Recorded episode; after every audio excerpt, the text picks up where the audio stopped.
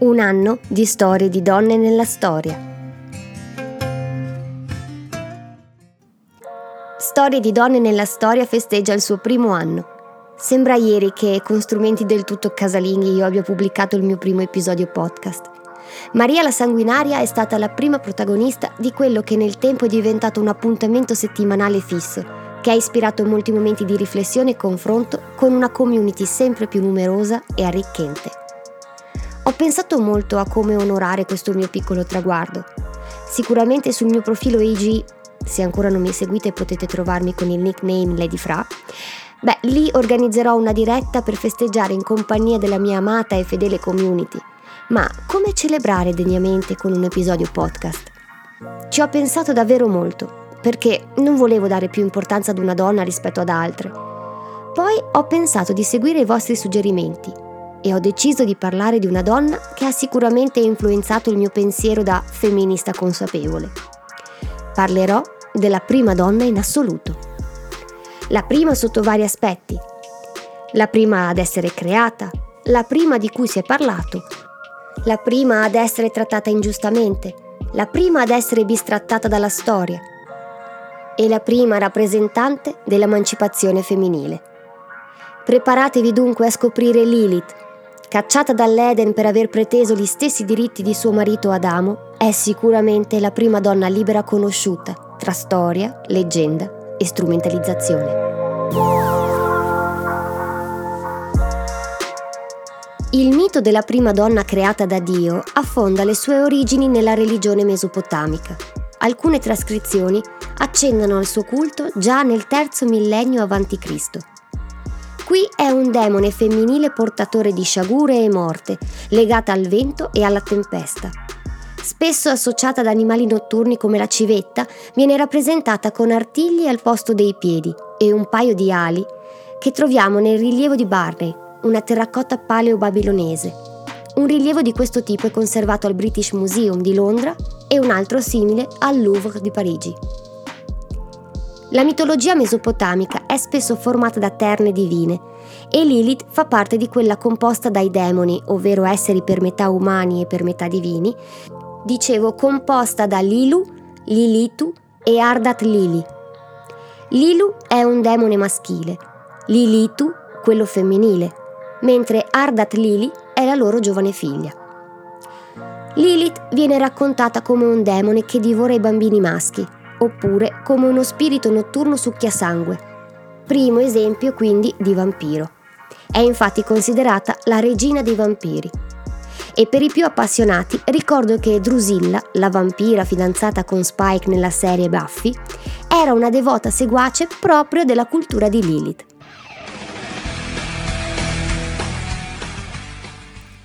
Come figura demoniaca fortemente associata all'oscurità e all'infanticidio, Lilith appare in tutte le leggende dell'antichità, dagli Ittiti agli Egizi, agli Israeliti e ai Greci. Nelle sacre scritture viene citata solo una volta, in Isaia 34:14, anche se il suo nome viene a volte tradotto come gufo, civetta o strega notturna. La sua apparizione più conosciuta e più citata è quella nell'alfabeto di Ben Sira, un testo ebraico dell'Alto Medioevo spesso considerato satirico. Qui Lilith è la prima moglie di Adamo. Prima della creazione di Eva dalla costola del primo uomo, infatti, sembra esserci stata la nostra Lilith, che, a differenza di Eva, nasce dalla polvere esattamente come il marito.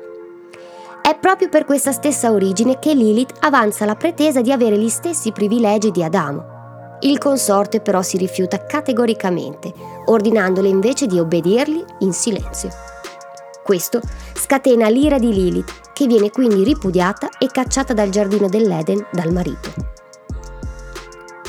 Addirittura sembra che la goccia che ha fatto traboccare il vaso tra i due coniugi sia stato il fatto che Lilith si sia rifiutata di giacere sotto Adamo. Sempre secondo il testo di Ben Sira, una Lilith esasperata proferì l'impronunciabile nome di Dio e volò via nel vento. Dopodiché, secondo la leggenda, Dio manda tre angeli a implorarla di tornare e a informarla che se non lo avesse fatto, ogni notte sarebbero morti cento dei suoi figli. Una volta che gli angeli l'hanno ammonita, lei non li ascolta, rifiutandosi quindi di tornare sui suoi passi. La storia nell'alfabeto di Ben Sira è intesa come umoristica e irriverente, ma fa riferimento a vere tradizioni. Come molti studiosi hanno fatto notare, la parabola serve a spiegare l'antica pratica di dotare i bambini di uno speciale amuleto protettivo inscritto con i nomi dei tre angeli, come a tenere lontana Lilith. E al di là degli intenti, la storia presentata nel testo attraversa secoli e culture, restando uno dei racconti dominanti su Lilith ancora oggi. Sempre secondo la leggenda, una volta abbandonato il marito, Lilith si rifugia nel Mar Rosso, dove si accoppia con Asmodai, un demone biblico, creando con lui un'infinità di demoni chiamati Lilim.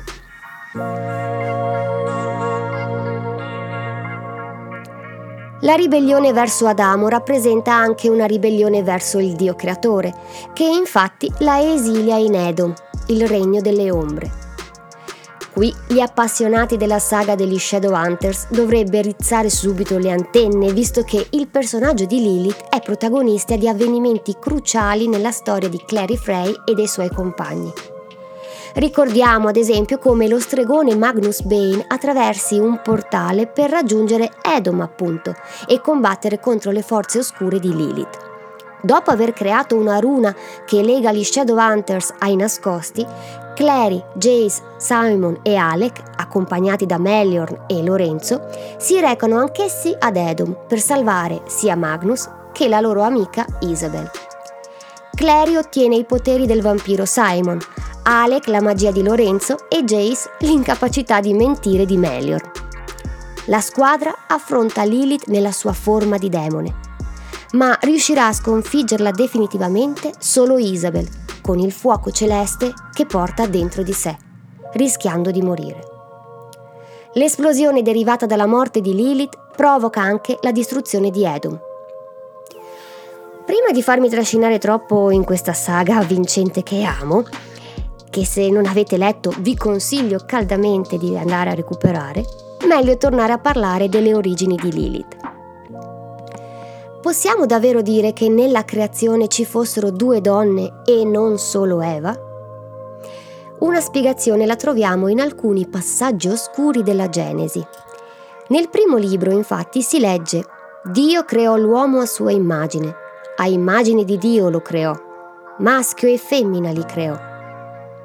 La creazione di Eva viene descritta invece nel secondo libro della Genesi ed in modo differente. Allora Dio fece cadere un sonno profondo sull'uomo che si addormentò, gli tolse una delle costole e rinchiuse della carne al suo posto. Poi ci aggiunge anche un particolare interessante. Dio costruì la costa che aveva tolto all'uomo formandone una donna e la condusse all'uomo. Allora l'uomo disse, questa volta è ossa delle mie ossa e carne della mia carne. Lo stupore dimostrato da Adamo quindi ci fa capire che ci deve essere stata una prima volta e che una donna creata precedentemente e diversa da quella che aveva davanti a sé era già stata creata. Non che gli sia andata tanto meglio, considerato che quest'altra compagna lo avrebbe indotto a mangiare la famosa mela proibita, generando il peccato originale che avrebbe macchiato per sempre il genere umano. Quindi, la prima donna viene segnata come un demone per aver preteso pari privilegi di un uomo, mentre la seconda come una tentatrice per averlo spinto al peccato. Insomma, sicuri sicuri che l'errore Dio non l'abbia fatto con Adamo? No, beh, chiedo per un'amica, eh. Senza cadere nella blasfemia che poi, chi lo sente mio papà, andiamo ad analizzare questi due eventi e vediamo che è impossibile non soffermarsi a pensare che i racconti della Genesi non siano che le basi della cultura patriarcale e maschiocentrica che ha costituito gran parte dei secoli successivi e che, ahimè, ancora oggi ci trasciniamo dietro. Non stupisce quindi che proprio Lilith diventi il simbolo dell'emancipazione femminile dopo secoli in cui invece la sua figura veniva strumentalizzata dai potenti per esemplificare il male insito nelle donne. Nel 1972 la teologa Judith Pleskow ha contribuito a far sì che questa interpretazione raggiungesse la propria apoteosi culturale scrivendo una parabola intitolata The Coming of Lilith. Invece di dipingere Lilith come una ruba bambini, cattiva e ribelle, la Plaskow ha cercato di spiegare la sua versione della storia.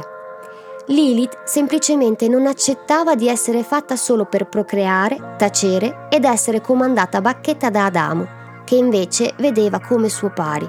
Quindi fugge, ma solo per essere violentemente attaccata in sua assenza. Il racconto di Pleskov si conclude con una Lilith che incontra Eva e la aiuta ad allargare la propria visione delle cose, finché il legame della sorellanza nacque tra di loro. Nel 1976 viene addirittura lanciata la rivista Lilith Magazine, nel primo numero, la femminista e attivista ebrea Aviva Kantor Zukov scrive un editoriale in cui spiega perché un giornale moderno prende nome da un demone antico. Lilith è una donna potente. Riconoscendo la rivolta di Lilith e raccontando le sue vendette, anche i creatori del mito riconoscono il potere di Lilith. Anche se accettiamo le vendette di Lilith, possiamo vederle come un'autodifesa contro la dominazione maschile e come una conseguenza dell'aver dovuto lottare da sola secolo dopo secolo per la sua indipendenza. Jacqueline Chery, definita strega luciferiana e che gestisce il blog The Nephilim Rising, lavora con Lilith in un contesto spirituale, affermando siamo bombardati da storie di divinità o figure maschili forti, ma raramente vediamo donne forti. Quando succede, queste storie vengono demonizzate, oppure il merito della loro forza viene attribuito all'uomo o a un potere maschile. Lilith è una figura potente che continua ad avere importanza per le donne di oggi. Ha lottato per la sua autodeterminazione, per il diritto di scegliere per se stessa, per avere il diritto di decidere del proprio corpo, del proprio piacere e del proprio destino. Non so cosa ci sia di più lodevole di questo.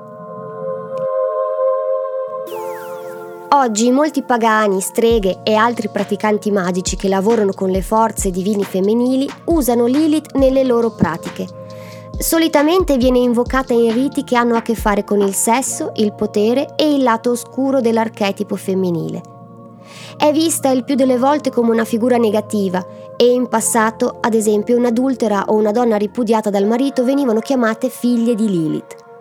Legata anche all'aborto, in molti considerano questo particolare a legarla ai molti consultori che portano il suo nome. A me invece piace pensare che sia così perché Lilith è un simbolo di femminilità, schiacciata dal sistema patriarcale maschilista, tornata però padrone di se stessa senza alcun vincolo e libera di godere delle proprie passioni. Voi che ne pensate? Indipendenza. È forse questo a dare più fastidio di lei. E sappiamo che quando una donna dà fastidio, la storia trova un modo di eliminarla o, come in molti casi, demonizzarla, così da farle perdere credibilità e poi dimenticarla. Ma i tempi stanno cambiando, lentamente certo, ma stanno cambiando, e nuove figlie di Lilith potranno riscattare il suo nome e ciò che ha rappresentato all'inizio di tutti i tempi e nella storia. La storia di una donna nella storia.